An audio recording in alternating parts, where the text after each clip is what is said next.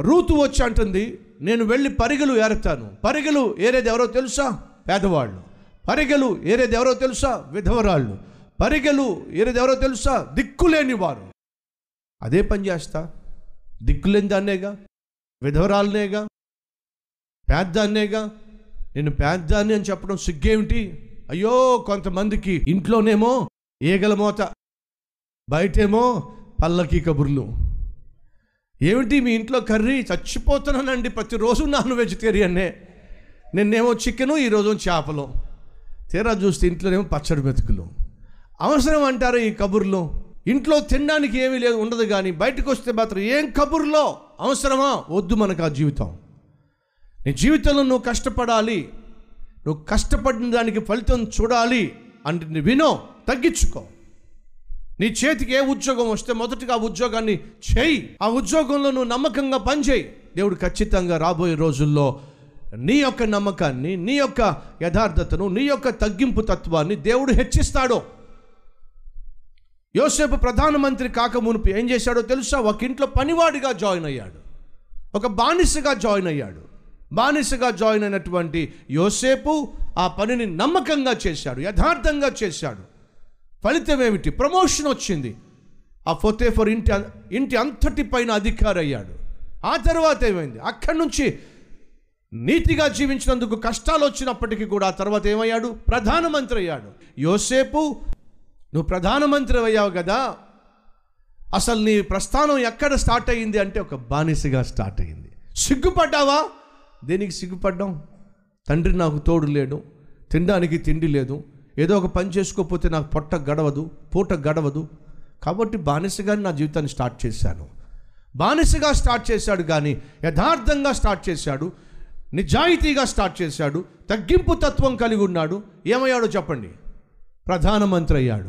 Friends నువ్వు కష్టపడేవాడివైతే ఇతరులను గౌరవించేవాడివైతే తగ్గింపు తత్వం కలవాడివైతే దేవుడు నిన్ను నడిపించవలసిన చోటికే నడిపిస్తాడు అనే సత్యము మర్చిపోవద్దు.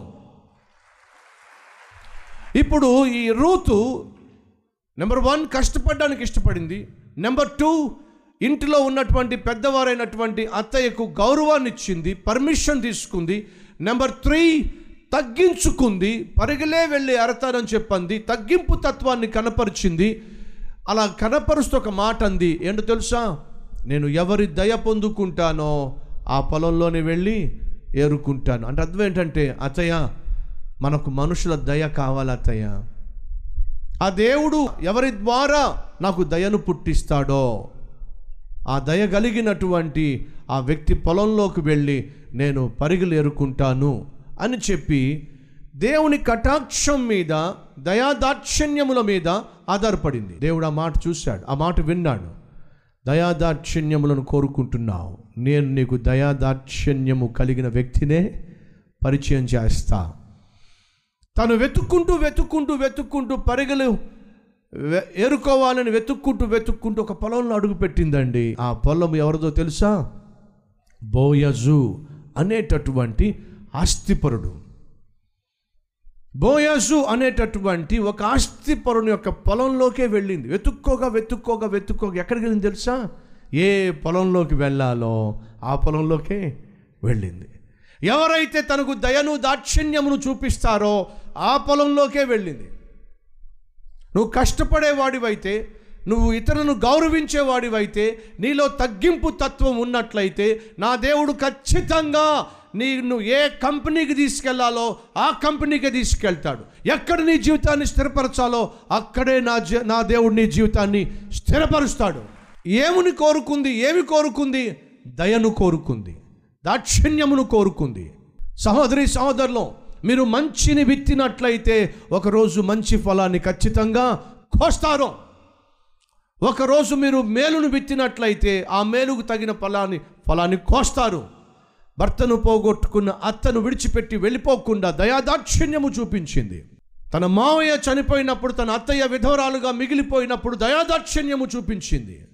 అండగా నిలబడింది. నువ్వు నీ భర్త చనిపోయిన తర్వాత లేదా మీ మావయ్య చనిపోయిన తర్వాత మీ అత్తయ్యకు చేసిందంతా కూడా నాకు తెలిసింది. కాబట్టి దాని ప్రతిఫలం ఇప్పుడు నువ్వు చూస్తున్నావు. అంతేకాదమ్మా నువ్వు దేవుని కటాక్షము కనికరము కోరుతూ వచ్చావు. ఆయన బలిష్టమైన రెక్కల క్రింద నువ్వు సురక్షితముగా ఉంటావు. దేవుడు నీవు చేసిన దానికి ప్రతిఫలము ఇస్తాడు.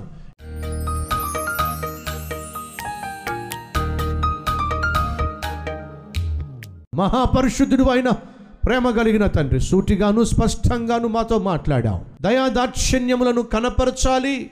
ఆ దయ ఆ దాక్షిణ్యమే ఒకరోజు తిరిగి మేము పొందుకుంటామో సహాయం చేస్తే మేలు చేస్తే చేయూతనిస్తే పట్టెడు మెతుకులు పెడితే తిరిగి దానికి ప్రతిఫలం మేము పొందుకుంటామో.